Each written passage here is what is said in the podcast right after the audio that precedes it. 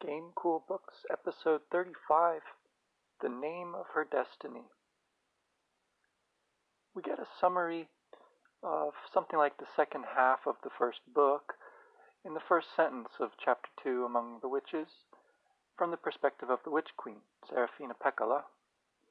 The effects of Lord Asriel's window upon Lyra's world frame the chapter, the main consequence being an atmospheric disturbance and a fog, much more far reaching than the storm that initially separated the witches and Lee Scoresby from Lyra. And we get no mention of that other witch clan that attacked them, so maybe Pullman thought better of that, and just let the storm be enough. In this uncertainty, the witch queen wonders what became of Lyra, begins to search. Flying through the cloudy gold-tinged air on her branch of cloud pine, accompanied by her demon, Kaisa the snow goose, they moved back toward Svalbard and south a little, soaring for several hours under a sky turbulent with strange lights and shadows. Serafina Pekkala knew from the unsettling tingle of the light on her skin that it came from another world. Direction comes in the form of a lost tern demon, like her own meeting with Coram, and like the opening of Lyra's Oxford. Signaling friendship, and we'll see this later with Thorold, too, she learns the tern's witch has been captured by Mrs. Coulter, that the demon has been calling to her but can't find her. Apparently, she rebelled after learning what was going on at Bolvangar making her a minor echo of Lord Asriel's greater rebellion, and their calling might be related too. The tern Demon and Serafina are compared to the child and its mother, an important motif in the chapter which begins to interrogate Mrs. Coulter as a mother, and so they go to the ship. But there still may be renegade witches too, aiding in spite of knowing what she and the church are up to. So they must be careful. Guide us in, the pilot of the launch says, taken in by her disguise, her disguise as herself, as what he expects, and so he does the rest, taking her for a renegade witch. Then there's another signal, the red light for port, and the foghorn sounds a low, brutal, shuddering blast like some immense sea creature calling from the depths. Hmm. So, like a whale. Uh, I'll come back to these signs, signals. Serafina trusts Kaisa to stay safe, and she follows the figure with the golden monkey. We overhear that Boreal has gone elsewhere. We'll meet him before too long. In the torture of the captured witch, Mrs. Coulter complains of a lack of discipline. But it becomes clear she is not the authority on board. Her own impatience keeps her from looking harder for Serafina, though she knows something is up. Serafina shrank back. Obviously, the sailor in the launch hadn't heard the latest state of things. The cleric looked around, bewildered, but Mrs. Coulter was too impatient, and after a cursory glance above and along the deck, she shook her head and hurried in with her demon through the open door that cast a yellow nimbus on the air. And a little bit later here, light spilled thickly from the windows onto the fog-pearled railing, and dimly showed up the foremast and the canvas-covered hatch, Everything was wringing wet and beginning to freeze into stiffness. No one could see Serafina where she was, but if she wanted to see any more, she would have to leave her hiding place. So there's this interesting dance between uh, patience and impatience, stillness and movement, and, uh, and of course the light that Pullman is always so fond of describing. And the ship setting, with its saloon and fog-pearled ropes might have recalled the Egyptians to Lyra, but if Serafina thinks of them, she doesn't say. Concentrating instead on this new theme of seeing and being seen, or not, a development overlaying the familiar one of symbols. It's developed as signals and signs here. So, first, she accepts the danger realistically and then turns her mind to a kind of magic.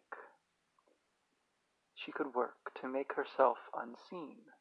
True invisibility was impossible, of course, but this was mental magic, a kind of fiercely held modesty that could make the spell worker not invisible, but simply unnoticed. Hmm. Similarity to will is clear. The narrator will spell it out in a subsequent chapter. As Serafina tests her spell on the sailor mechanic, provides a beat of comic relief, but then it's into the belly of the beast, the bowels of the ship. Here she finds a council in session, a dozen or so men, including the cardinal and clerics. Serafina recapitulates here Lyra's trespass into the retiring room and the Egyptian parley room, and there's another foil for Lyra here as well. The man with his frog demon and books and alethiometer, reading laboriously. And also, for the first time, we see a high level churchman on his own turf, pushing even Mrs. Coulter around. She becomes more and more enraged by his insinuations, by her own deficient knowledge, and on this of all subjects. She is ordered to confess, but she knows not what. Uh, but she does know something about the child, of course, in a kind of knowledge that they, of course, as men, and particularly as priests, are incapable of experiencing. She also makes the remark that she is not so subtle as the cardinal, which is a very important word in this book, of course, and which may actually be true in this moment since her anger is so palpable and his expression is so full of meaning. But what meaning? Such seems to be the nature of subtlety a meaning without a name, a purposefulness whose purpose is concealed. And such is the prophecy hinted at by the Egyptians with their talk of witch oil, that Lyra is uncanny, and this has been borne out by her accomplishments already, but there is more to come. Fra Pavel, the alethiometrist, claims that his is the only alethiometer left, that the others have all been destroyed, but if possible, still, he would disbelieve it with the bitterness of one whose decades of diligent study have been surpassed by a child's almost complete mastery. He says it's already late. I don't know. Not too late for them to try to stop her. But again, stop her from what? And so finally, Mrs. Coulter loses her patience completely. She demands, How dare they? Three times, I think, thrice. She uses that phrase, How dare? And she's described as chalk white in anger, thinking no doubt of how she will get the information she needs from the witch by torture. She gruesomely describes the futility of them trying to torture her, Mrs. Coulter, and searching her own flesh for an answer. And echoing Asriel's language to her, she avows that Lyra is her child. And I demand that you tell me what you know. My child, my own child, conceived in sin and born in shame, but my child nonetheless, and you keep from me what I have every right to know. That demand about right also sounds like Lyra's to Lord Asriel, there in his library overlooking the waste. The immensely complex question about this prophecy will require time to set before and read from the alethiometer, but the gnashing teeth of Mrs. Coulter's demon suggests eternity and not a pleasant one. Serafina, as you remember, our perspective for this part of this chapter, takes a moment to compose herself, uh, before we enter the room where the witch is bound tightly to a steel chair with agony on her gray face and her legs twisted and broken. It's a mercifully brief passion play, actually. There's just a few snapped fingers, and then the witch finally does begin to tell. The child who was to come. The witches knew who she was before you did. We found out her name. We know her name. What name do you mean? Her true name. The name of her destiny. She won't tell it. So then Miss Coulter changes tack. How? Found out how. There was a test. If she was able to pick out one spray of cloud pine from many others, she would be the child who would come. And it happened at our consul's house at Trollesund, when the child came with the Egyptian men, the child with the bear. So that Lyra's destiny is wrapped up with her power to read the alethiometer, which of course allowed her to complete the consul's test, and as we'll learn, to complete it very quickly in time to actually hear a little bit of what he was saying about the prophecy to Farder We'll get there. The violence in the scene, again, is not terribly gratuitous. We see the snapped fingers, we hear the slap rather than seeing it. Mrs. Coulter's voice of bronze is terrifying, but still not enough to wring the name out of the captive. She does say a little more, though. She is the one who came before, and you have hated and feared her ever since. Well, now she has come again, and you failed to find her. She was there on Svalbard. She was with Lord Asriel, and you lost her. She escaped, and she will be. But before she could finish, there came an interruption. Think it's probably safe to say that there's some element here of repression uh, in, in the psychological sense. Uh, as well as the political on the church's part if, if what the witch has said is still not enough for them to be able to tell who this she must be. Um, but in this moment, our demon breaks in. In passing, you might note that somehow this witch knew that the child was at Lord Asriel's house. I almost wonder if she was the witch that was helping Lord Asriel with his experiment. Um, but our curiosity on this point will not be satisfied either, because Serafina plays the role of Yambe-Akka, answering the witch's call at last, as the demon did, incarnating the deity, and understanding death as a release. So there's actually quite a bit of the sacred, ritualistic about this moment. And as she already accepted she must fight her way out afterwards, taking out the cardinal first with an arrow. Though if in the future she plans to kill Mrs. Coulter, we might wonder why she didn't aim for her first. Of course, perhaps she knows Mrs. Coulter has a part to play in Lyra's fate as well. Serafina eludes more sailors and bullets by her puzzling speech and her arrow swift flight and gets away. Rather than wondering about Lyra's destiny, the question driving the church to employ brutal methods and brute force alethiometry, but one the answer to which the witches already seem to know. Rather than wondering about that, Serafina's driving question has shifted to what was Asriel doing? This is a lovely little passage. Um, problem was that the, the usual sources of her knowledge were natural ones. She could track any animal, catch any fish, find the rarest berries, and she could read the signs in the pine marten's entrails, or decipher the wisdom in the scales of a perch, or interpret the warnings in the crocus pollen. But these were children of nature, and they told her natural truths. For knowledge about Lord Asriel, she had to go elsewhere. Kind of like what we heard Farder Coram describing about how deeply the witches care about the flowering of tiny plants on the tundra. She goes back to Trollesund for this unnatural, supernatural knowledge. The mist there is ghost like, one might even say spectral. There's an African vessel which, as we'll learn, is transporting a regiment of zombie soldiers, apparently mustering in another world. So, another example of south and north crossing and meeting.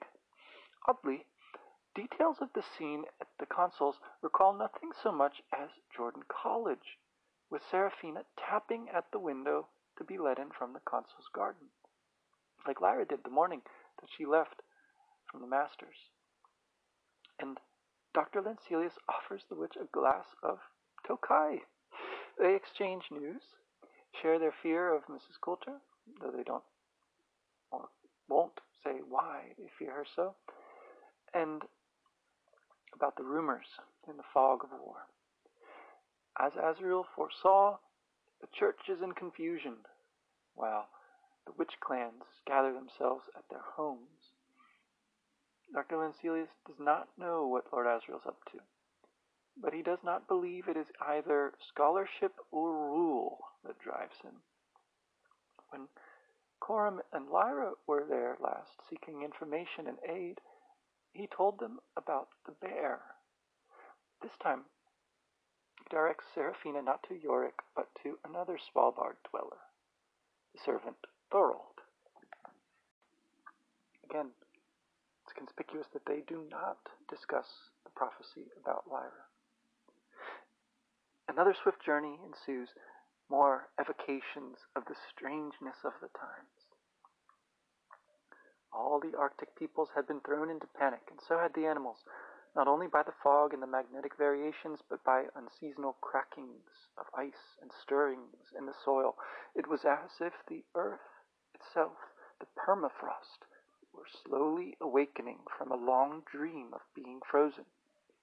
In all this turmoil, where sudden shafts of uncanny brilliance lanced down through rents and towers of fog and then vanished as quickly, where herds of muskox were seized by the urge to gallop south and then wheeled immediately to the west or the north again, where tight-knit skeins of geese disintegrated into a honking chaos as the magnetic fields they flew by wavered and snapped this way and that, Serafina Pekkala sat on her cloud pine and flew north to the house on the headland in the wastes of Svalbard.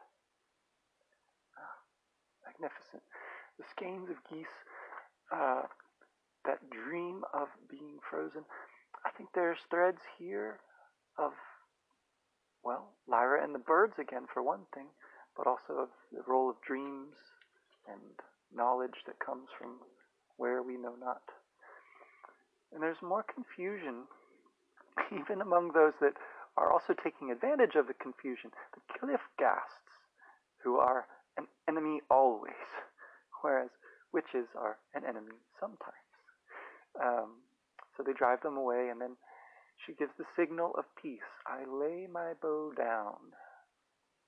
It's another reminder of Jordan that comes next the comfortable chairs uh, there at Lord Asriel's, where Thorold reminisces of what he recalls of Lyra, that she was a willful child. um, just what Lee Scoresby called her. Um, I'd see her every year or so when his lordship visited his college. I was fond of her mind, he couldn't help it, but what her place was in the wider scheme of things, I don't know. Again, she doesn't really need to know that because what she needs to know is what was Lord Asriel planning to do? You don't think he told me, do you, Serafina Pekkala? I'm his manservant, that's all. I clean his clothes and cook his meals and keep his house tidy. I may have learned a thing or two in the years I've been with his lordship, but only by picking him up accidental. He wouldn't confide in me any more than in his shaving mug. so, that pegs the visits at every year or so, which is helpful, and which suddenly seems fairly generous, actually, if Lord Asriel was planning something this audacious all along. Whatever it is, though, he wouldn't confide it to his manservant. This protestation of ignorance, after what, 40 years of service, sounds a little bit like Pro- Pullman's protestations um, when he describes his secrecy of his writing process. Um, but Thorold, uh, flattered by the beautiful witch's attention, will go so far as to speculate. Though he recognizes that that attention of hers is for what he can tell rather than for himself. And perhaps the narrator feels this too from us, the audience. And so he won't draw it out too much, we're told. To Dr. Lanselius's question about what motivates Lord Asriel, Thorold contends that it's hatred of the church and of its doctrines that drives his master. Though he doesn't know, I know, he hastens to add, and that it's not from any one thing but from all the countless little ones adding up. It's very interesting to me to try to map this onto um, our attempts to gather from details what the narrator's intentions might be. Now, it's interesting too that Thorold wonders about the witches' other gods. And we might too, besides uh, Yambe Akka, we don't really hear much about their beliefs. Um, but we're told that Asriel's rebellion against the authority, the human god, has showed itself over the years as a spasm of disgust. A servant of his who could read him better than any wife or mother. And still he can see where he's headed, but can't fly to those heights with him. that the church was too weak to be worth fighting. So he's against the authority himself. As he puts it, it's the only story that makes sense. And he acknowledges that it's a gigantic blasphemy um, and in an image that we'll see more viscerally portrayed in the closing scenes of this book, where Will wrestles with his father. I think this talk of rebellion invites us to see Asriel as a parallel to Israel, the one who struggles with God, as he was to Jacob in his vision of a passage between worlds. In another verbal echo of the book's final conflict, Thorold reflects on Asriel's approach to the possible, that his life has been filled with impossible things. Like what? we might ask. We might like to know. We don't hear about any specific examples. That, uh, his insight into possibility, that is Asriel's, at the end of the Golden Compass, uh, characterizing possibility as the generative force, uh, as it were, creating multiple worlds, branching them off from one another. That, that jars somewhat with his effort uh, here to kill God. And if that is to clear the way for some new creation, we get no real hint of it yet. That would sort of fit in the idea of negative capability somewhere, perhaps. But anyway, Thorold still isn't sure. He says, if angels couldn't do it, how can a man? So here he introduces another motif of this book the role of angels, how they connect with and diverge from what the church teaches. He explains that that is a state of pure spirit. Though Serafina hasn't heard this term angel, she presumably does know about spirits, uh, being a witch. She just doesn't know this church framework for it. And uh, again, Thorold submits that he would not even dare to speak of all this unless he thought she was beyond that church's power. The final move in their discussion is to recur to Asriel's limitless ambition that he does what other men don't even dare think, what other people don't even dare think. Who else has done that? Is a rhetorical question. But as Will points out, someone made his window. So perhaps Asriel is not so unique. And Thorold winds up saying one part of him thinks he's mad, the other just thinks he's Lord Asriel. Right? His nature, his character is the sufficient explanation for what he's up to. So, while Thorold resolves to stay and wait loyally, Serafina continues on her way and uh, is going to make sure that the child is safe. So, a third time we fly with the witch. We soared and wheeled above the foggy mountains. She was deeply troubled, and there was no need to explain. Every strand of moss, every icy puddle, every midge in her homeland thrilled against her nerves and called her back. She felt fear for them, but fear of herself too, for she was having to change. These were human affairs she was inquiring into. This was a human matter. Lord Asriel's God was not hers.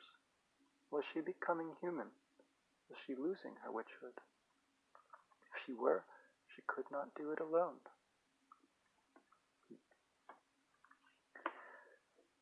So her homeland is calling to her that power again of Asriel's and of the dying witch that's ascribed now to the land itself.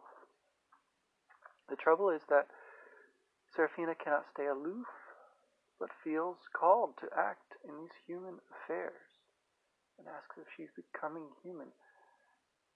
And that would have to take place with her sisters.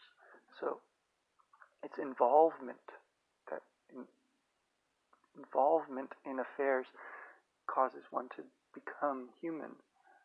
And that seems to be what the story seeks to foster. Finally the chapter moves us truly among the witches now. These sisters gathered at lake enara in the forested caves they live even more so than the egyptians in the fens right in their elements of nature. Lee Scoresby is our representative human here, who's been invited to join their council.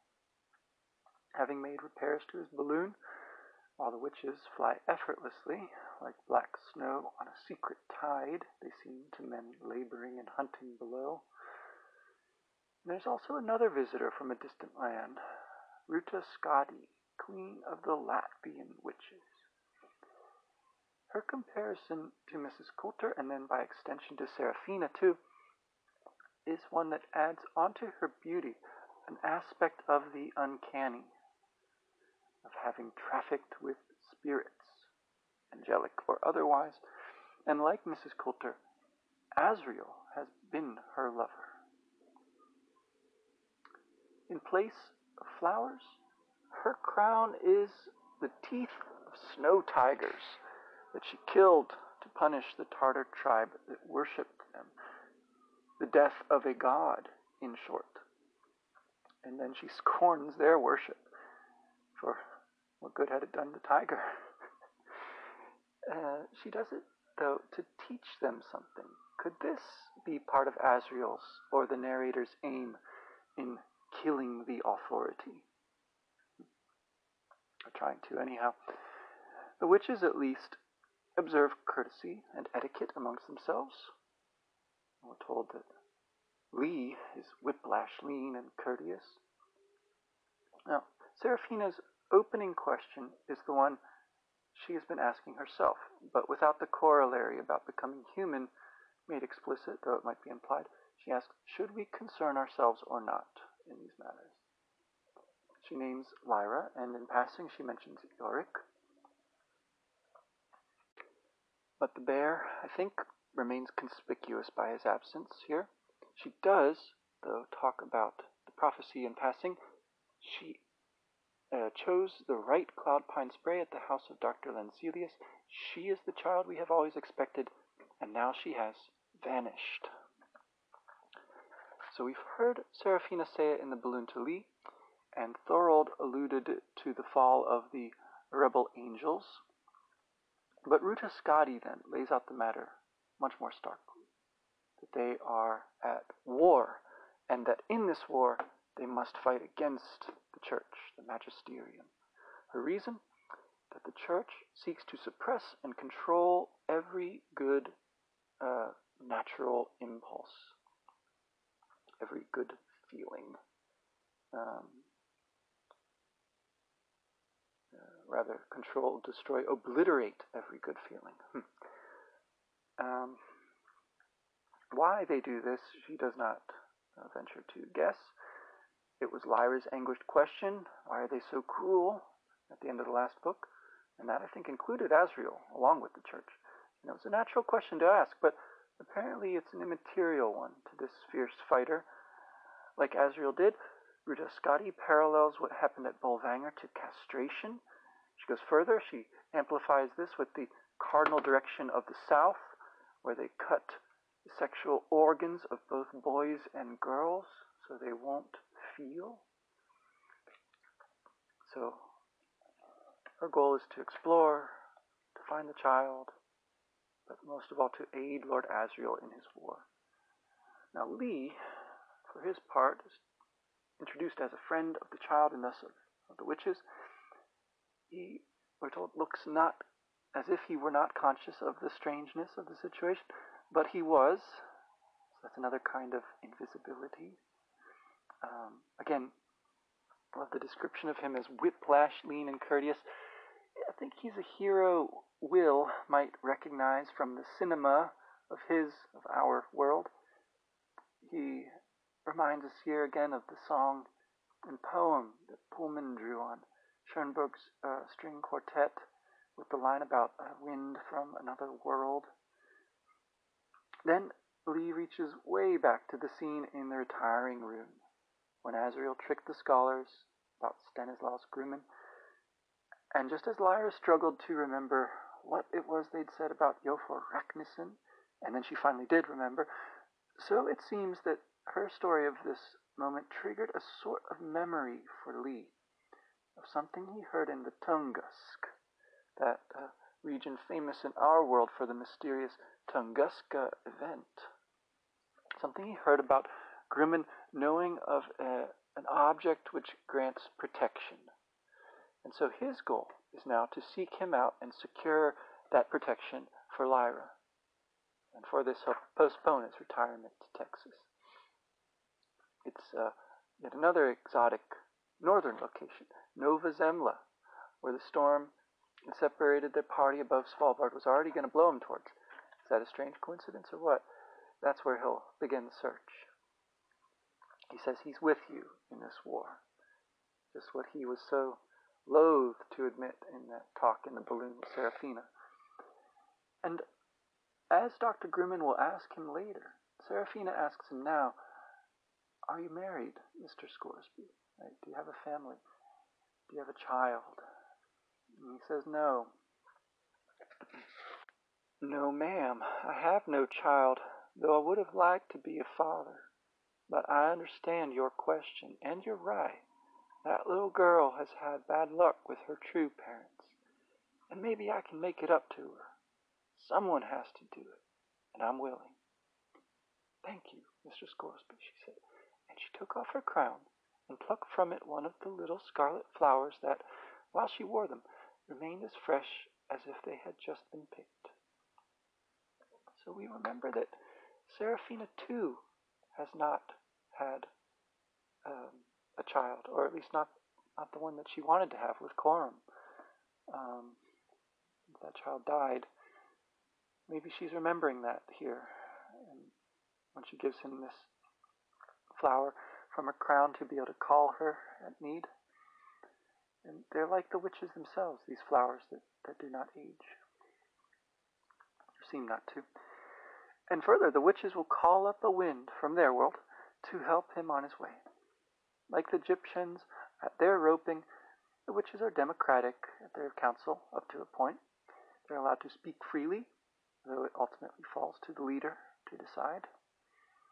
And the wisest carry the day with the mission to join all the clans for the first time. While Serafina picks twenty to fly north with her into the New World to seek Lyra with all haste, and Ruta will accompany them. Again, like the Egyptians, they have multiple aims in going north. Those aims are somewhat in tension with one another. Is it a rescue mission? A vengeance? A vendetta?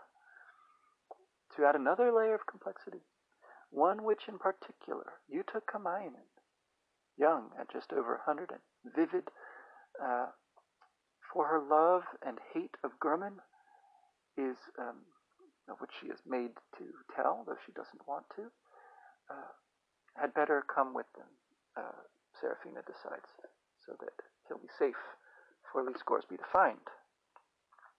Um, there's an interesting instance here of that theme of uh, embarrassment uh, being tied to telling the truth, um, which is pretty interesting.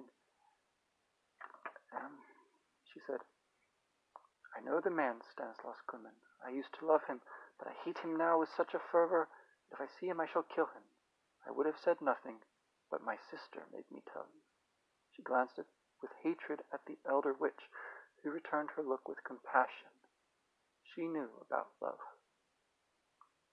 And Serafina says, Forget him, Juta Kamainen. Love makes us suffer, but this task of ours is greater than revenge. Remember that. Yes, Queen, said the young witch humbly. The parallel here may be with Roger, actually, too, whom Lyra, in rescuing, leads into the greatest danger, thinking that it's safety. And now, uh, like nothing so much as Star Trek, they fly where none had flown before.